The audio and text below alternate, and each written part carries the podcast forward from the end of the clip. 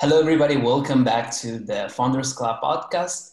Today, my guest is Ashley Galina Dudarenok, uh, a marketing expert, founder of Alarice and ChoZan. Moreover, she is a global speaker and three-time best-selling author. Uh, Ashley, welcome to the Founders Club podcast, and I hope I pronounced everything correctly. Everything was perfect. Thanks so much for having me, Giorgio. It's awesome to be here.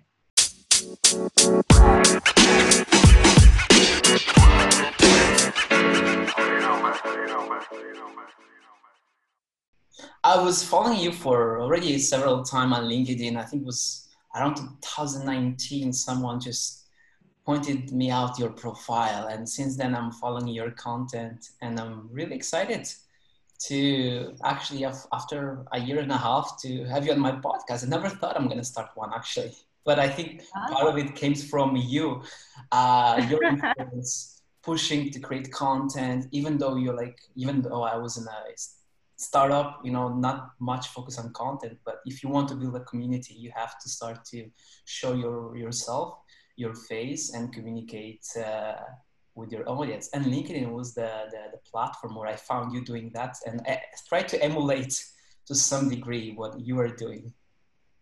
Well, absolutely, you're doing exactly the right things because it doesn't matter what kind of business you are in right now doesn't matter what your position is, whether you're a founder or you're working for a business. If you are in this game long term, you need to become um, essentially an expert. You need to become a thought leader.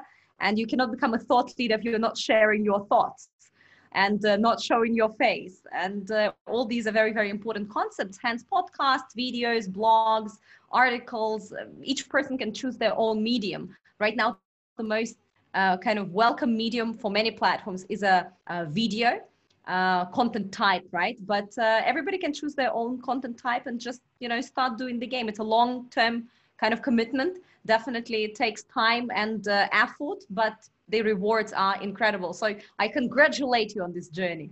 Yeah, and I think uh, in terms of platforms, like choosing LinkedIn as one, like the main platform I start, I decided to focus on was uh, a really I didn't thought like doing it on Facebook, Instagram, or other platforms, which mm-hmm. you should do.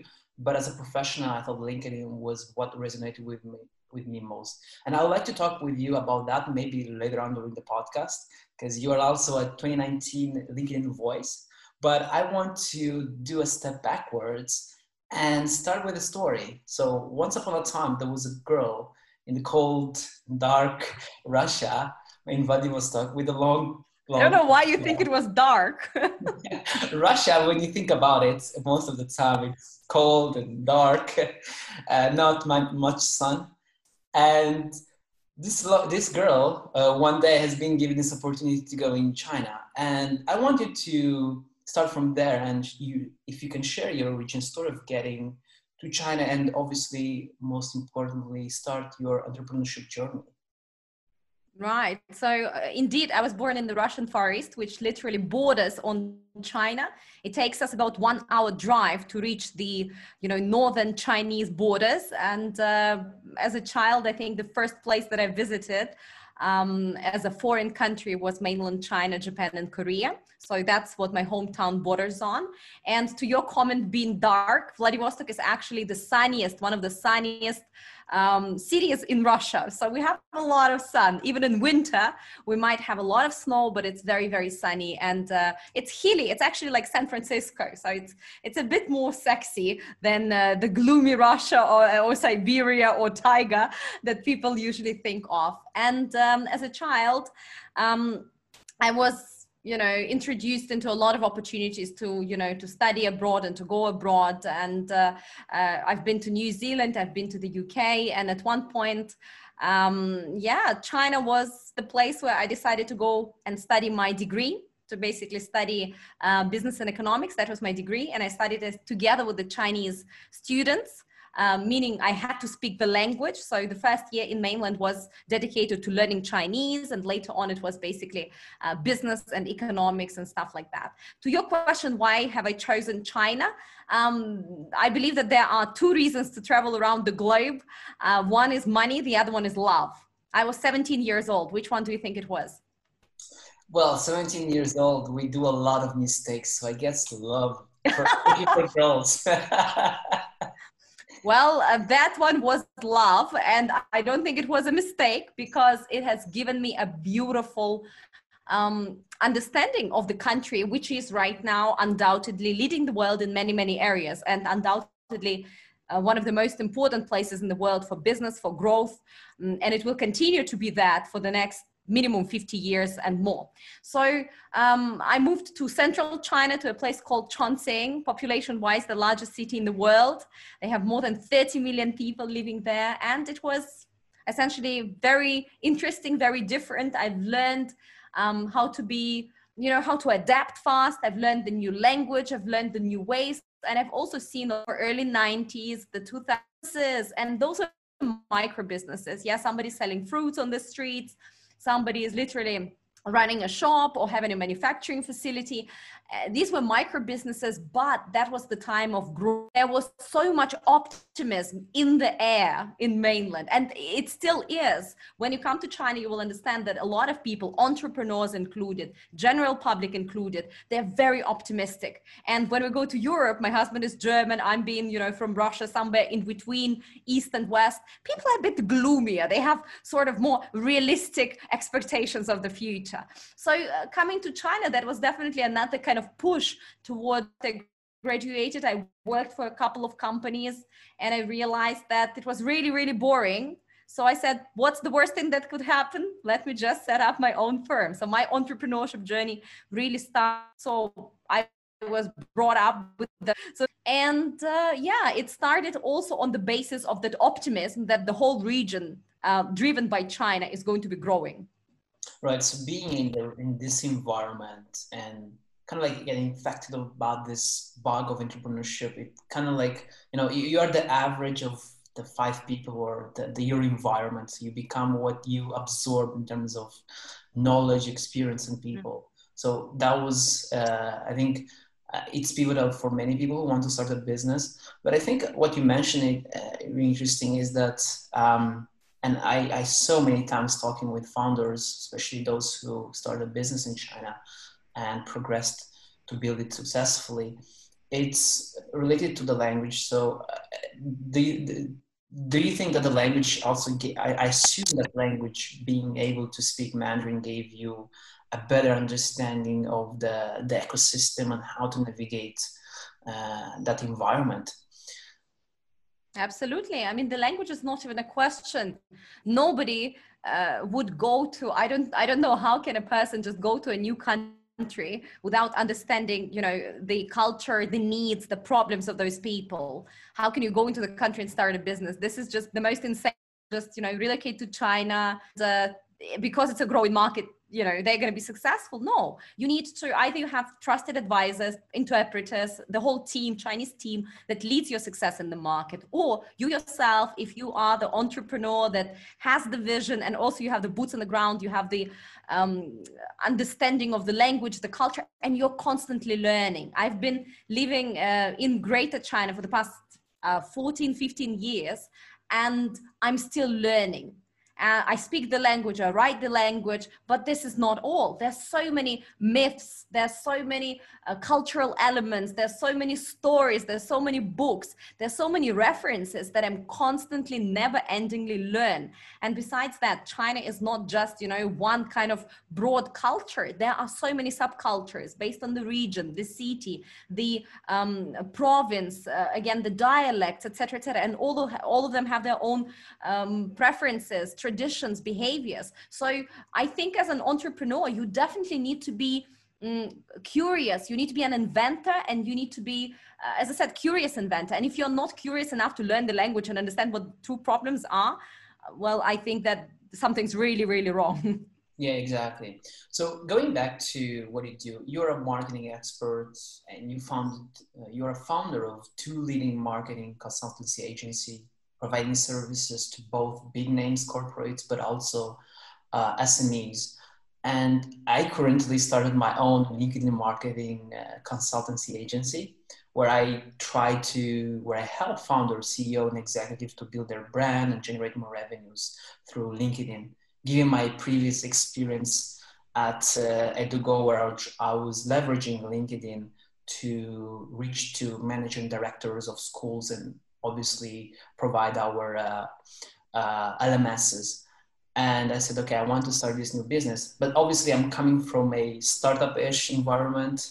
Um, and I wanted to ask you how, and obviously, a startup is different than a consultancy. A startup, you try to push your product as much as possible to as many people as possible, and then you figure out what is your unit of economics and what makes sense. Where I guess I assume a consultancy is different. And I wanted to ask you, given your uh, experience, what is what are the best um, how do you build a successful consultancy marketing agency and how do you scale that over time? There are two parts to that question. So, the first part how do you build a successful consultancy? You build it the same way like any successful business. Um, but you need to start with expertise at the core. If you're manufacturing a physical product, um, if you are, you know, um, I do not know, uh, drinks or something like this, you, you have a bar, then you probably have a different proposition, right? You've got different unique selling points. But when it comes to consultancy, uh, when, you, when it comes to a service in general, often, especially B2B service, not just a haircut, B2B service, people generally want to purchase that service from somebody who is a true expert. So that is why your expertise is at the core of it. And how do you showcase that expertise? You need to show up every single day and you need to share that knowledge for free. A lot of that knowledge, right? And um, a lot of people in the consultancy world, because they are selling information, because they are selling their insight, many of them make that mistake. That is literally the biggest mistake ever.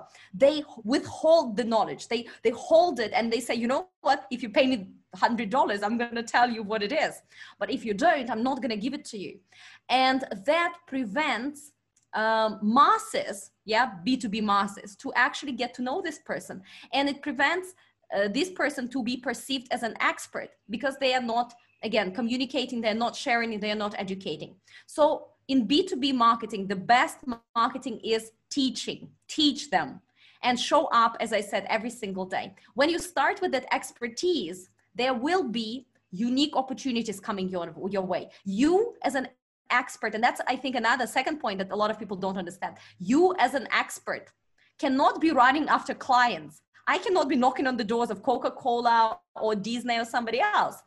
Uh, and say, hey guys, this is me. Do you want to pay me some money? And I'm going to consult you, or I'm going to do something for you. This is I mean, this is just such a painful process. It's very low efficiency. It's going to take you much, much time. And that's where, luckily, majority of businesses are competing. What you have when you have expertise, when you have that brand as an expert, these companies, Coca Cola, Disneyland, and many others, come to you and say, Hey, would you have time to spend, you know, a couple of hours a week or a month to consult us on something? Or here we have a problem. Do you know how to fix it? So very often right now, obviously it took some time. When I just started the business, we were working with anyone. And, and of course, this the cheaper money usually their expectations are out of proportion so you spend exactly the same time with them like with a big client and their expectation is just unmatchable because they want to make a positive roi for every they have no um, i don't know no brand, etc., etc. Their kind of desire to succeed is absolutely mismatched with reality. So you're working with those customers, you get very, very tired. You are literally like trying your best and there are some success cases there are some failed cases. What is still successful but it's not a again for them in their eyes it's not a positive roi so it's a failed case. So at the very beginning when you start a consultancy you're very very tired there after a few years of doing personal branding, thought leadership, this education and sharing and truly becoming an expert, you do all the same things, but which much, with much higher budgets, people that actually can pay for advertising, people that actually uh, can hire, you know, bloggers, people that actually can launch big scale campaigns where you are complementing and you are leveraging your expertise to a completely different scale and you are getting amazing results. Um, and plus, you are having those people come to you, right? Biggest I would say difference um, between you know pitching to someone and just being a service provider and the second one being an expert and being respected and being you know consulted like a doctor right? People come to you uh, as a doctor and they say hey this is a problem please fix it. Very often they come and say okay let ashley fix it. They don't say consult with five doctors and see who is the best for us. They say this is Ashley. We've observed her. We've watched her for one year, for two years, for whatever. Let Ashley and her team fix it. And this is essentially where you want to aim. And the second question was how do you scale a consultancy? Um, you need, as a founder, to understand what kind of business you are in. And if we talk in China terms, there are two types of businesses. One type of business, you raise it as a pig. The second type of business, you raise it as a son. So if you raise a pig, what do you want? You want a fat pig, right? And then essentially you want a fig farm. And then what do you do with the pig? When the time has come, you kill the pig. Either you sell it or you exit or whatever. So basically, you raise the son. What do you do with the son? You mentor him. You invest money. You probably send him to Harvard. Um, uh, all that stuff. And do you kill your son at the end? Do you want to exit that business? No, you don't. I mean, you would be crazy if you want to kill your son. What you want, you want the son at one point to step up and you take the back seat and the son is taking care of you and your family for generations right? So somehow uh, the dynamics is different. So i believe a lot of founders right now in 2020 are really confused. What kind of business are they in? Are they raising pigs or are they raising a son? For me i'm raising a son so I'm in, I'm not planning to sell my business. I've, I've been approached so many times by people saying, "Hey, let us throw a couple of dozens million US dollars, and then you know you run this huge consultancy consultancy with 700 people, and then we will uh, incorporate your brand into this." I'm not interested. I'm raising, uh, I'm building an empire. I want to have an umbrella of companies like Richard Branson, he's got, you know, he's got a bank, he's got an airline, he's got, and all that has the Virgin brand, but essentially it all has this Richard Branson DNA. So for me, I'm building my little empire connected to China. And yes, there is an education branch where we educate brands on, you know, how to make things happen. There is an agency branch where we go and launch those campaigns.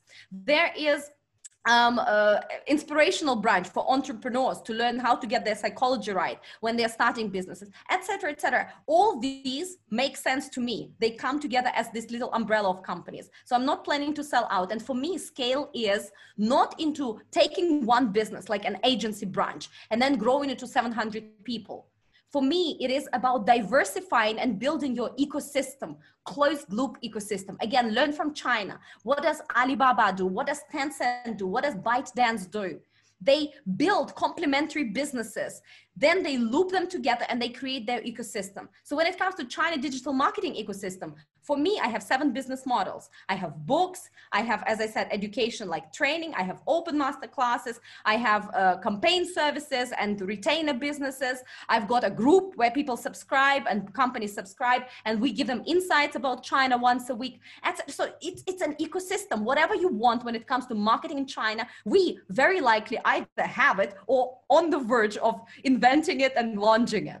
And for me, this is growing the business. Uh, for many others, okay, how do I actually uh, focus on this one company and grow it to 700 people? Um, I believe that you need to see uh, where is your also level of um, not comfort, but level of involvement.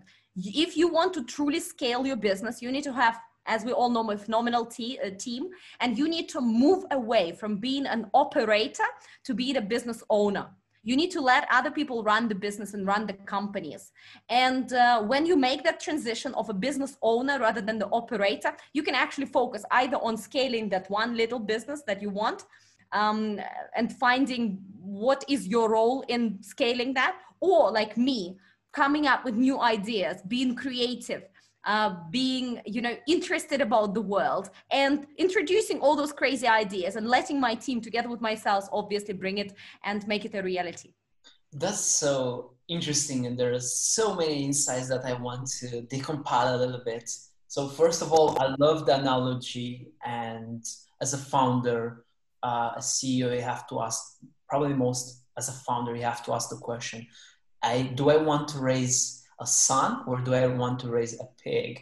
And then you touched very interesting on the point and the positioning. How do you want to position yourself? think about it in the short term, medium, or long term.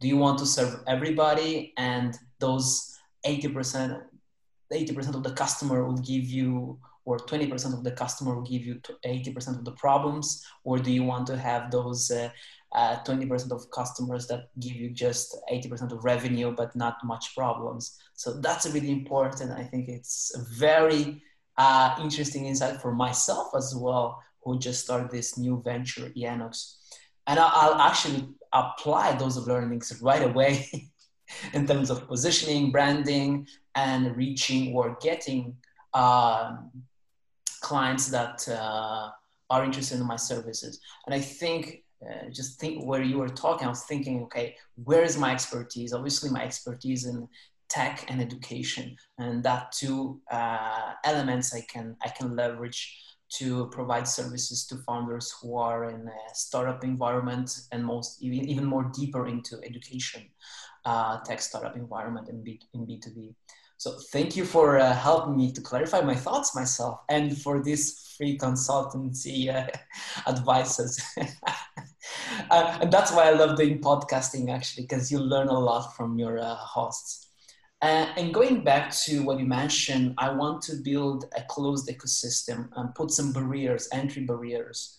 Uh, and this closed ecosystem will be my little empire, my son that will give me an ROI over time obviously to build this uh, as you mentioned yourself you want to put yourself not on the driving seat but on the one who's observing all the drivers who have to run a different uh, uh, business um, business within the company. But obviously this requires to get on on the board the right people. So i I myself just got on the board the other week, uh, the person to help me out to manage all the, the things that I have to do and handing all this uh, task or to do things. It's a little bit hard because, you know, you, you, never know what to give and what to take control or what to lose control and give to another person. And I want to ask you, uh, what are the best um, or even better, how do you find the right talent to onboard um, in a company and how do you retain those talent over time? Mm.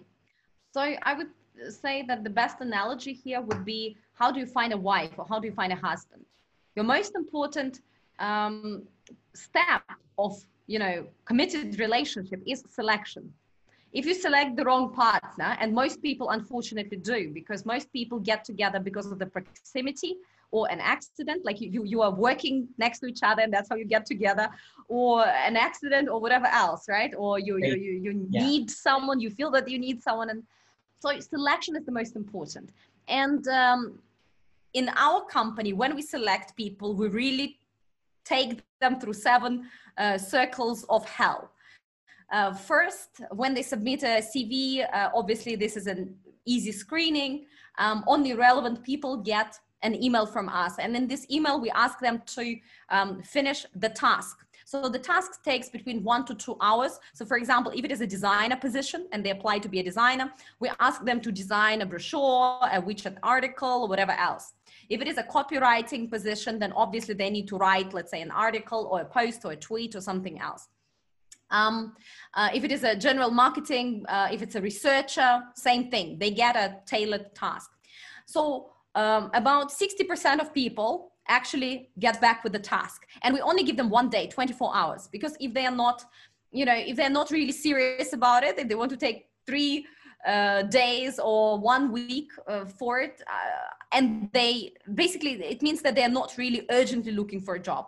We yeah. always give them this option to say hey if you're really busy right now please let us know and we can extend the deadline. But within one hour they get back to us with the task then a relevant person within my team. For example, there is a head of uh, projects or head of strategy, and they look at this task and they say yes or no.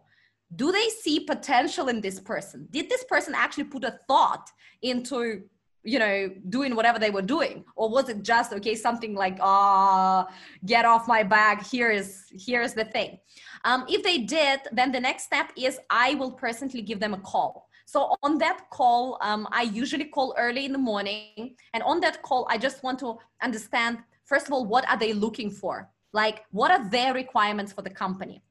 They have requirements we have requirements what kind of person we are looking for you know you need to have certain experience you need to have certain skills but what are their requirements for example some people want to work in a big corporation sorry that's not us some people want to for example, we had some applicants that come for a designer position and they want to work with a creative director and they want to work in a creative team. Basically, they imagine that they're going to be working with 20 other designers and then there will be this big guru that, that uh, um, inspires their artistic interpretation. Well, sorry, this is not us again. Um, so through these conversation first of all you understand whether the person can speak proper uh, in our case english? Because we always um, uh, you know hire somebody or often hire somebody whose um, uh, first language is not english. You will understand what are their goals what are their requirements for the company. Very quick chat usually within five minutes. If the person is adequate and you think that yes there is potential we invite them for the trial day. And the trial day is a normal day at work they come in at 9 a.m. and they leave at 5 p.m. And uh, they get to experience what does it feel to work in our company. Here is the office. Here are the people. Our team will have a lunch with them. They can ask all the questions to our you know team members throughout that day they will also help one of our project managers to do something that they are actually um, responsible for and there will also be one or two interviews during this trial day after the trial day, our whole team sits together and each person gives the feedback. How did they like this candidate or they didn't like them? If we feel that this is a great candidate, then we ask everybody again if there is somebody who says no. So it's a little bit like in the church, you know, when you say, okay, somebody's going to marry someone, uh, either say now uh, or hold your peace forever. So it's exactly the same thing because ultimately the team, uh, you cannot beat team dynamics. You introduce one bad apple and it's going to spoil the whole box. People need to be comfortable with this person. And um, yeah and then if everybody's happy then we essentially call this person up usually on the second or third day after the trial day. And yeah we make a job offer. So after the trial day things go really really fast. And uh, then we have four months probation period because three months is usually too little. You need to train them up quite a bit. Uh, so four months probation period if we see that the person is uh, you know amazing and uh, very very effective then we promote. We had some colleagues that were promoted five within the first year. And if the person we see they are not performing we usually give them two to three months to improve. So we have this review processes but essentially hire slowly fire quickly. If there are underperformance do not hold them. And might be phenomenal people but just not fit. I think this is how you grow a team. One by one you uh, select you select you select. Selection is the most important. That's 90% of your success. And the other 10 is you need to understand what is driving them. For each person is different things. For somebody title is really important especially here in asia. For other people money again they, they just want to make sure that every time they're successful there is a you know bonus in terms of you know cash. They want cash. Other people uh, for them working environment. For other people recognition. When the boss comes in and da da da. Usually it's a combination. But still you need to understand for each of your direct reports. I don't have you know 25 people as direct reports. I have my four five people with whom i'm constantly in touch with and other people i'm involved with but you know my team my senior leadership team have their direct reports. So at least for your small group of direct reports you need to very clearly know what motivates them what's important for them what are they going on through life right now. For example some of them is moving houses uh, the other one just lost their granddad. You need to know all of that not because you're asking but because they are telling because they're sharing. You need to be um, you don't need to be you know the best friend uh, kind of boss who sits there and gossips about unrelated things. This is not healthy. But you need to be um, the person that they trust the person that they know has their back and the person that they are um, open to speak about like speak out their mind. This is the core. And uh, then as always you will have some people coming in and leaving especially junior right? Every year, every two years, there will be this kind of grand migration. And this is absolutely fine, right? For many of these people, especially we work in a young industry, this is social media. For many of them, it's the first job. So they do it for one year, for two years, and they move on, which is great. We train them up. Um, but uh, for your top senior team, you really need to make sure that you know you understand again what's important for them and that you um, give them what they need, not what you want them to give to give them. And that's also a crucial crucial concept. Very often bosses give people what they think is important. So you give others what you think is important but you need to give others what is important for them. If the title is important give them a cooler title. Maybe for you it doesn't matter. If the money is important give them the money. If the part of your business like um, shares or something is important. So all that is a learning process, right? And actually, in psychology, we call it human needs psychology. You really, as a boss, as a phenomenal boss, you need to become a phenomenal psychologist for two reasons. First, you need to be in control and in charge of your own mindset because the success of your business will never, your business will never outperform the psychology of the founder. If you think small, if your psychology is that, then, then your business is going to be that it's never going to outperform the psychology of the founder. And the second reason to be a great psychologist is you need to go and understand your team and coach your team and lead your team. And all that requires you to really become an expert on um, motivation, on positive psychology, on human needs psychology, and many, many other things. That's so many interesting uh, insights I want to touch also. Uh, one you mentioned uh, hire slow, fire fast.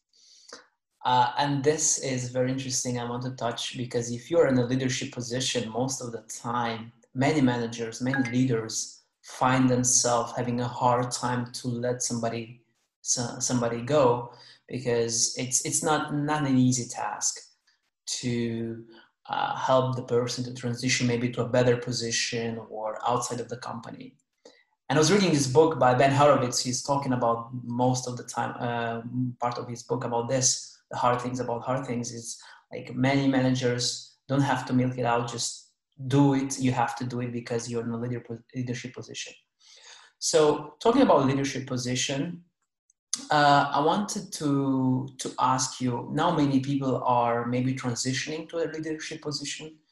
Maybe many people are already in a leadership position and I want to ask you, what are some of the principles of leadership that you have developed by running your company? And which one would you uh, like to exert yourself more, but to see other people exert those uh, principles, especially now during this uh, crazy times, uncertain times? The most important thing in leadership is clarity.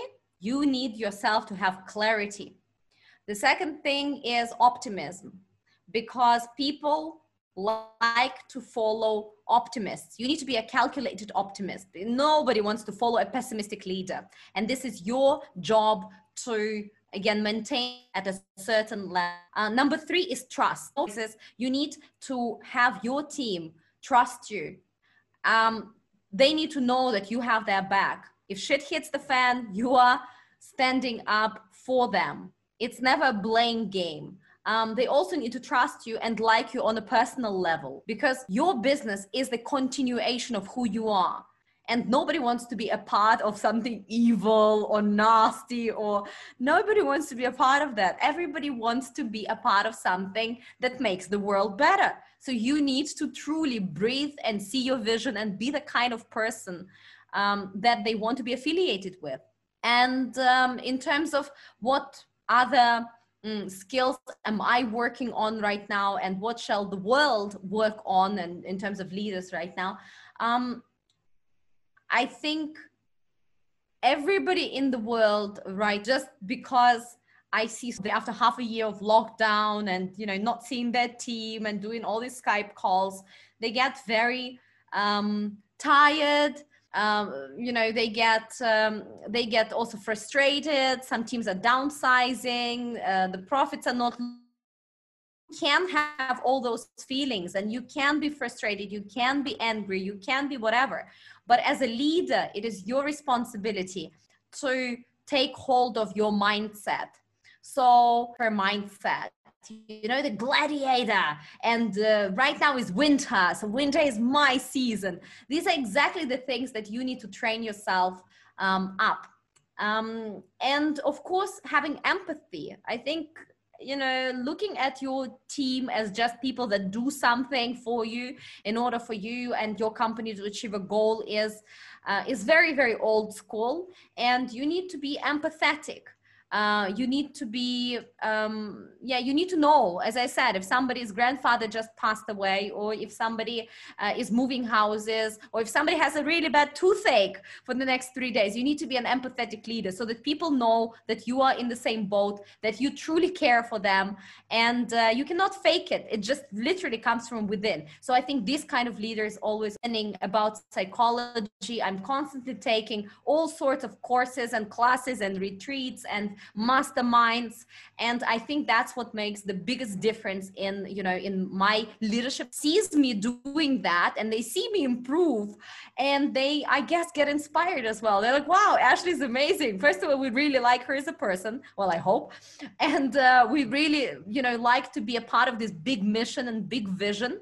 And at the same time wow she's learning all the time. So i'm showing them that they can also develop and they can also learn. And I'm giving them a lot of kind of um, transfer of the knowledge that I have by showing up daily in a different state, by also introducing some of those concepts, implementing it in the uh, office.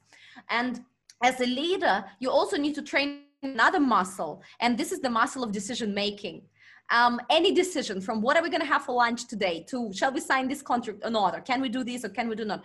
The more you do decisions the stronger is your muscle. So as a leader again um, practice the muscle of decision making and um, yeah take that journey together with your team inspire them to also take decisions without you another concept that i love and i practiced it for the past two years is leadership by absence that's also incredibly empowering where I come into the office for a few hours. Literally, in the afternoon, I'm gone. I'm not in the office. Not just because I want to lie in my bathtub and do nothing, but because um, people, when they're in the office by themselves, they come up with better solutions. They have space to breathe.